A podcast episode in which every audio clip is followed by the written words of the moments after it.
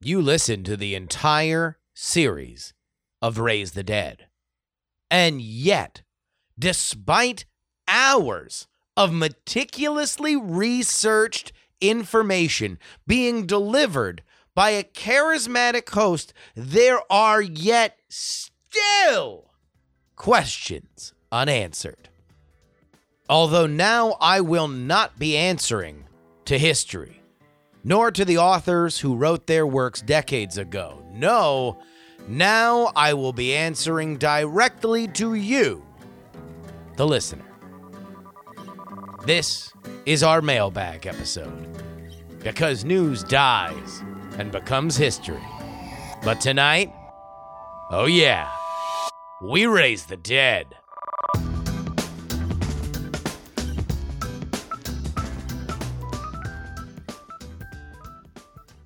All right, before we begin, let me just go ahead and get one more big thank you out there to everybody who listened. Obviously, this is something that took a lot of work, and your response to this series was inspiring.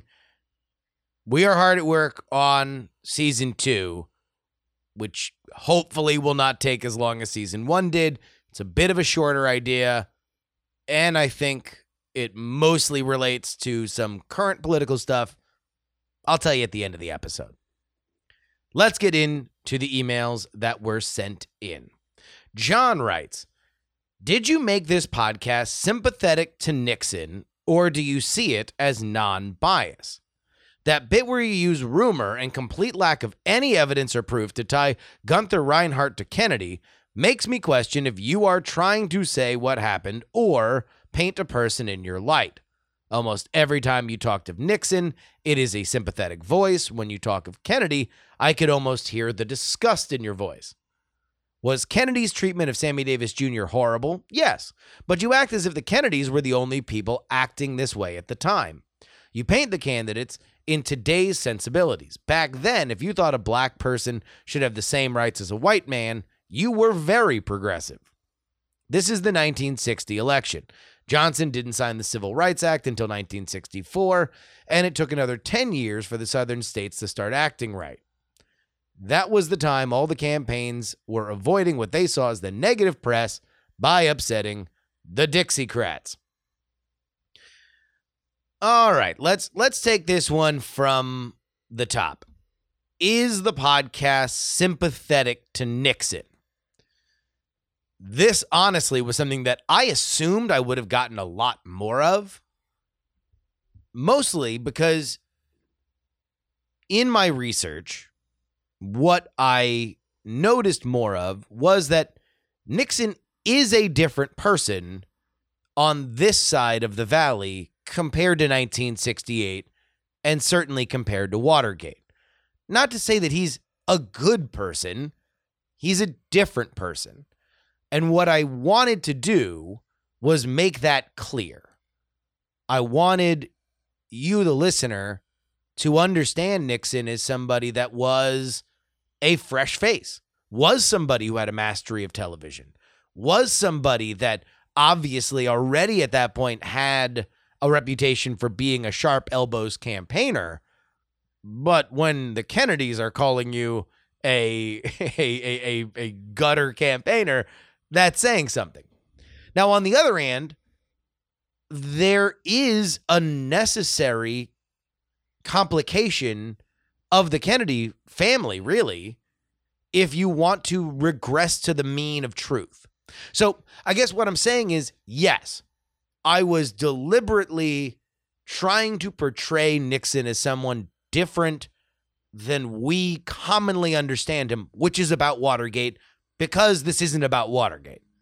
And yes, I wanted to make the Kennedys a little bit more real, which means talking about the decisions that they actually made as opposed to only highlighting the good stuff about them so we could tell a better story, or at least one that I thought hewed closer to the truth. Now, the funny thing about that is, is that while I think personally I tried to to recalibrate things on that level.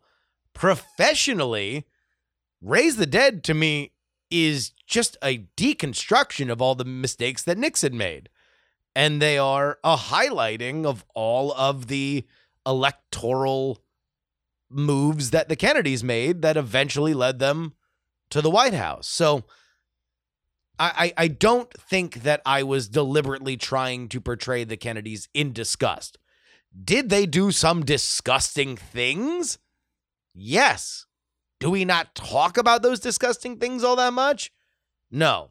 Now, to the specific question of the Gunther Reinhardt issue.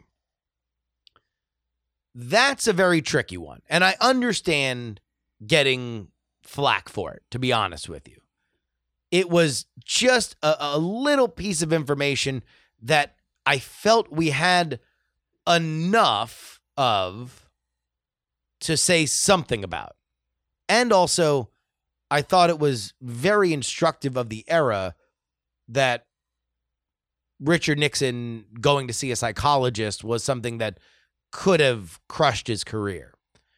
We know that Richard Nixon, or at least his doctor, got a phone call from somebody pretending to be, or somebody who identified themselves as a reporter. We know that Nixon heard about it. We know that Nixon was pressing the medical records issue beforehand. We know he stopped doing that. So I think there was enough there to say that this happened. Now, me indulging in the conspiracy theory of saying that it was likely the Kennedys that paid the private investigator, you know, that is me stepping into a flight of fancy. So I can understand getting flack for it. But ultimately, I thought it was worthwhile to the story and something that people largely have never heard of before. As far as Sammy Davis Jr. goes, uh, man, I really wrestled with where to where to put that and the Martin Luther King story and I ultimately wound up putting them together to illustrate not that the Kennedys were racist, but rather that the Kennedys were calculating. And so, if we're going to give the Kennedys credit for being progressives with the Martin Luther King situation, undeniable, save Martin Luther King Jr. from prison, then we also have to understand that it, it came alongside them discarding Sammy Davis Jr. in a very cold way, in my opinion. So so really what what I wanted to say there was just as civil rights became more of an issue, it was like all things in the Kennedy universe, played for maximum benefit without necessary adherence to any kind of larger doctrine. Dan writes, Love the show. Your performance brought the story that you wove to life. I didn't know much about the 1960 election, but hopefully you'll excuse my ignorance given that I'm Canadian. I do. In any case, it motivated me as a longtime listener to your hijinks with appearances on various Tom Merritt productions to finally listen and then support you on PX3 so I could pick up the extra episodes. As an academic librarian, I'm pleased that you listed the books you relied on on your website. In each episode, you thanked what sounded like Luca Mare or something like that for their awesome research. Confession, I haven't been able to figure out whether Luca Mare in Oakland is a person or a business. My DuckDuckGo skills fail me. I'm steeped in traditional academic research environments, uh, books, searching databases that index journals, following citation trails. So approaches from outside academia really interest me. Can you talk more about the research process you used beyond being in a bar per your ebook preface? and how you developed the overall narrative. So I thanked in one of the episodes Lungomare. I might have, you know, my my my diction might not be up to snuff. Lungomare, L L U G O M A R E, is a restaurant in Jack London Square in Oakland, California. It's one of my favorite places to get a drink on a Friday afternoon. How did I start researching? I do not have a background in academic researching. All of my history in terms of uh, researching stuff is from being a reporter, and that is pretty much just read whatever you can. Try to find any and everything you possibly can and read it. So, with the 1960 election, the first book I read was The Real Making of the President by W.J. Rorabaugh, and then I read Making of the President. I I didn't do that for any particular reason, but from there I just pretty much bought every book I could find on Amazon that that uh, related to 1960, and then as I found little things uh, either in Google research and finding various different threads, I would then get books that I knew weren't all about 1960, but had some element of it. The Dark Side of Camelot is is a good example of that. There's really not a lot about 1960, but one of the chapters is about Joe Kennedy and his connections to the mob. So that's where I got it. How did I develop the narrative? What I started out doing was putting all of the characters' individual stories together. So the initial idea for the show was going to be an episode on the Kennedys, an episode on Nixon, an episode on Frank Sinatra, an episode on the mob, and then one episode where we tied everything together. I was going to do, you know, uh, each of my own like Iron Man, Captain America, Thor, Hulk movies, and then do an Avengers to tie them all together. That wound up not working.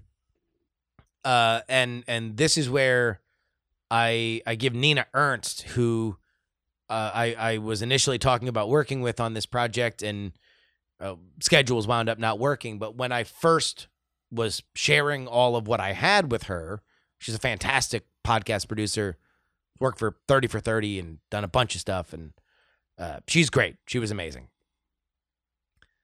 She recommended, "Hey, this is, you know, just a, a big mess. You should think about doing things chronologically. And that's where we wound up settling. Past that, I really just wanted to have every episode build to a climax.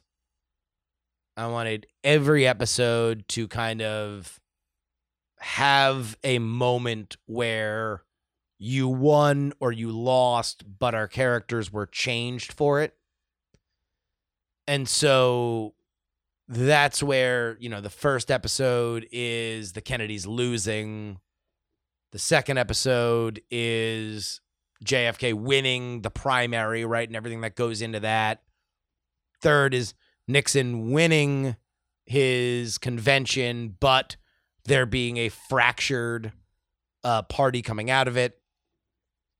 JFK winning in the uh, winning in, in in the Democratic National Convention. I guess the the the final race one. I guess the last two episodes are kind of a two parter, right? Because we have just build on build on build on build on build, and then the final episode we kind of get the climax up front. I've always been a fan of television shows like The Wire. The Wire to me always did this the best, which is that they never did what would traditionally be your season finale last. They would do that episode second to last. So the big character that dies, the big relationship, the investigation going belly up or finding their man. That would always happen in the second to last episode. And the last episode would kind of be epilogue. And I love that because, you know, it always sucks when you have a gigantic cliffhanger at the end of a season and then the first episode of the next season, you got to kind of rush through how everybody feels about that while also starting your mystery for this season. So it's always like, oh my God, I can't believe my mom's dead. But who's writing all these mysterious messages in our text uh, machines or whatever? I don't know why I said text machine. And so that that final episode, I wanted to get the the big. I mean, it's kind of an anticlimax because you know that Kennedy wins and Nixon doesn't. Get that out of the way, get all the drama of that out of the way, and then we can get to the conspiracy, which obviously has been hanging over the uh, the season the entire time. But the idea narratively was always to to try to find the natural point where the human drama and the things that will make you understand this more kind of meet. And thankfully in politics, we get a lot of those because, you know, there's primaries and there's conventions and there's general elections. So you you kind of always have a a, a, a moment of finalities. Politics are like sports like that where there are these natural breaking points. Justin writes, Where can I get the t shirt of the Raise the Dead logo that uh, Jury wore on the Daily Tech News Show? So I made myself a shirt of the logo off one of those just make a shirt apps. I I don't know if if we'll do merch. I mean, I, at some point maybe I'll put it up, but there's there's no plans as of now. Maybe for season two. Mike writes, just finished the Raise the Dead podcast. Fantastic. Wondering if in your research travels you came across any details on the below that may not have been podcast worthy. Anything about Nixon's use of astrologers, notably uh, Jeane Dixon. From what I've read, Jeane was stuck uh, snuck into the White House to do readings for Nixon. And two, anything about Nixon's relationship to Charles Bebe Rebozo. Number one, I did not find anything about Nixon's astrology habit, although I will certainly be on the lookout for it going forward. Two, Nixon's relationship with Charles Bebe Rebozo. Indeed, indeed, friend, I do have some tidbits for you. Number one, uh, he was by all accounts Nixon's best friend. Nixon was not a man of many friends, but Bebe was one of his dudes when he meets up with Kennedy after the election, he is there visiting with Bebe Rebozo, who is in Miami, lives in Miami. And here's my favorite thing. And I'm so glad you emailed me because I wanted to find a place to put this in the show, and I guess it just slipped my mind. But among the favorite activities that Richard Nixon liked to do with his best friend, Charles Bebe Rebozo, was sitting quietly with each other in the same room while they both read and didn't talk to each other. How amazing is that? That was their favorite thing to do. Hi, Dick. Hi, baby. You want to hit the den and silently read next to each other? I thought you'd never ask. So that's my best Charles Bebe Rebozo tidbit that was not podcast worthy. Marshall writes, Love Raise the Dead. Was wondering if you consider doing a season where you look at Earth centric politics in Babylon 5, pointing out the real world politics they were inspired by. Not that I'm currently rewatching Babylon 5 and cursing the way it still holds up. I think I made some mention while we were rolling out the show on Twitter that I would do a Raise the Dead style episode if the podcast ever breaks in to the top 200 of iTunes.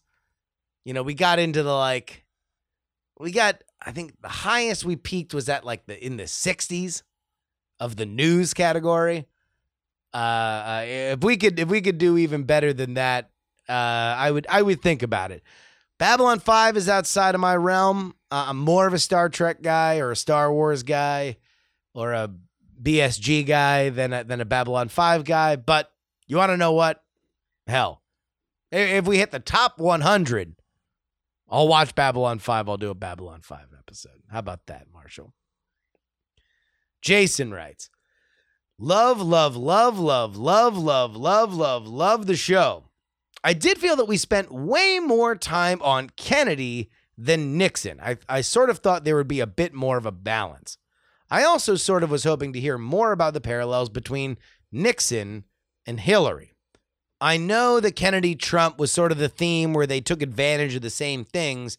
I was just sort of hoping for a little bit more of the Hillary Nixon parallels.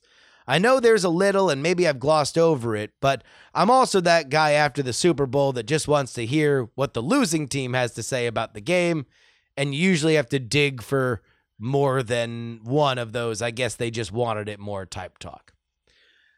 All right. So, to be fair to Jason, this was written before the final episode came out, where we spent a lot of time discussing the exact parallels between Nixon and Hillary, specifically that, you know, uh, Hillary is the only other person on the planet that can know what Nixon went through. You know, uh, Nixon, when we know him in this series, is a sweet summer child. He has no idea what is waiting for him. He has no idea what it's like to be a failed candidate. He has no idea what it's like to lose for the governor. He has no idea what it's like to then bide his time and come back to a, a Republican Party that's very well changed in 1968 and then look down the specter of running against a Kennedy again. The only person that really knows what that's like in, in any way close to it is Hillary, who orchestrated her own eight year tour of the Valley. Now, granted, she didn't run for another office and lose again. So, in that respect, Nixon still remains the king of pain. However, Nixon won eight years later. Hillary lost. And in that case, she might now hold that very, very, very sad championship. I probably could have spent more time hammering this in, but we'll run over some of the the short list of specifically the 1960 mistakes. The biggest and most obvious is a misallocation of time. Nixon does the 50 state pledge, spends a lot of time in places that aren't going to do him much good and effectively outthought himself. Hillary Clinton, with the benefit of 56 years of technology, analytics, and everything else, still manages to outthink herself. Specifically, not campaigning in Wisconsin, not campaigning in Michigan, and the, the, the classic blunder as to why is that the Clinton campaign doesn't want to make the Trump campaign think that they know that they're in trouble. That was the explanation. Was that we can't start canceling events and adding events in Michigan cuz then the Trump campaign and the media would know that we were changing course. That's another uh, uh, parallel is that Nixon and Hillary both have a severe distrust of the media. They don't like them. They they believe that they are always on the wrong end of media coverage. And to a certain extent, many politicians don't like the media. That I think is what makes kind of Trump and, and Kennedy special is that while they don't trust the media per se, they know what the media needs and they are very content to continue to scratch them where they itch the most.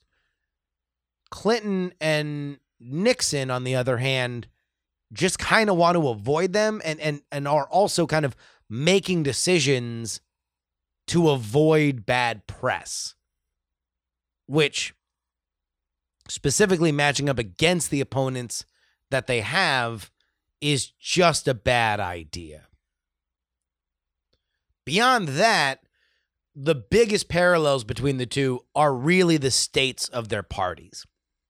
The state of the Republican Party in 1960 to me looks a lot like the state of the Democratic Party in 2016, specifically when it comes to ideologically led insurgent elements of that party. Which leads us to our final email from Carl. Carl writes just finished the last episode and found the entire series to be fantastic. During the series, you would touch on the role of Barry Goldwater in the Republican Party and the short and long term results of his influence, the loss in, in the 1964 election, and then the later Reagan Revolution. Do you see Bernie Sanders as playing a similar role in the Democratic Party? If he is the nominee, are they headed for similar results?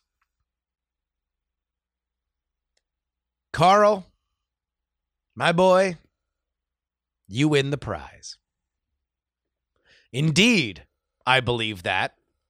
Indeed, I think that there are a lot of comparisons between 1964 and 2020. And when I started thinking of a follow up, I had a couple thoughts go through my mind.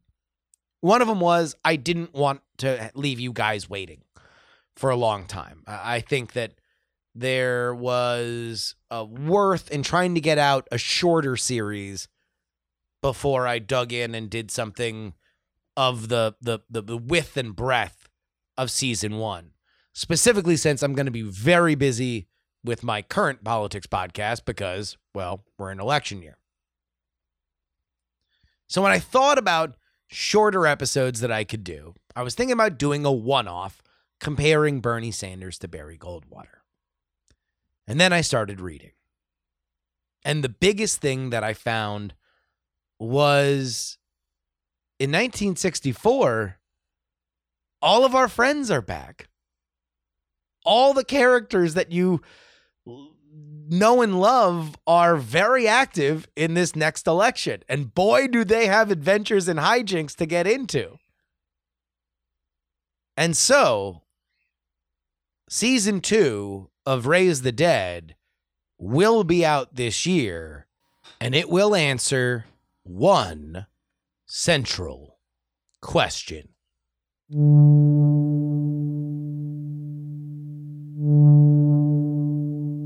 How do you kill a revolution? First, you need to know what it looks like. So let's define it like this an ideological movement spearheaded by the only man who could, someone so defined by an unbending purity that they are followed by millions. It's a splinter group, yet so explosive, it threatens the majority. Sure, every once in a while there's an outside third party threat, but that can be squashed by party tribalism. The real problem is when the call comes from inside the house. When card carrying party members decide the status quo isn't enough. This is a problem that periodically devils the leadership of our modern political duopoly. The folks at the head of the table are charged with maintaining order that universally means nothing can change too fast, which perpetually puts them at odds with insurgents. It's something we see right now in the Democratic Party with Bernie Sanders, a man so critical of the party he doesn't count himself a member of it. Bernie takes principled positions and has for decades as an independent senator. Amongst the DC crowd, at least the ones that I've talked to, he's historically been a bit of a joke. The reliable curmudgeon asking for impossible solutions to even the most minor problems. But in a world of constant settling triangulation and a shattered monoculture, something has happened social media connected all the stragglers who agree with the ideologue, and together they realized at once they are legion. Sure, they weren't the majority, but they had a distinct advantage. They don't have a backup plan. For them, this isn't a game. There's no second place escape hatch. They are locked in for one man based on his ideas and record.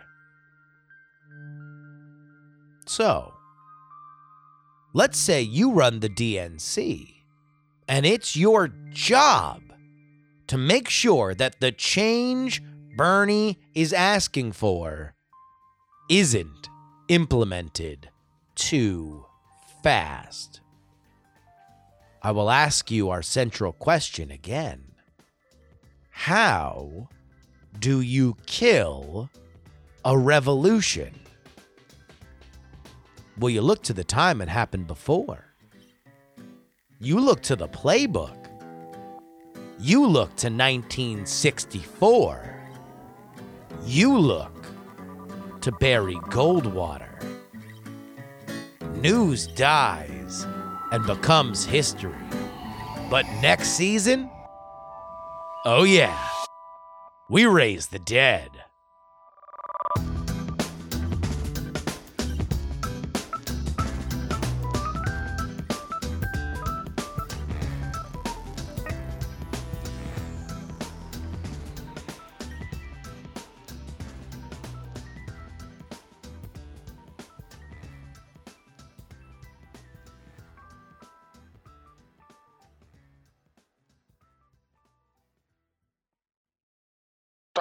Club hopes you have enjoyed this program.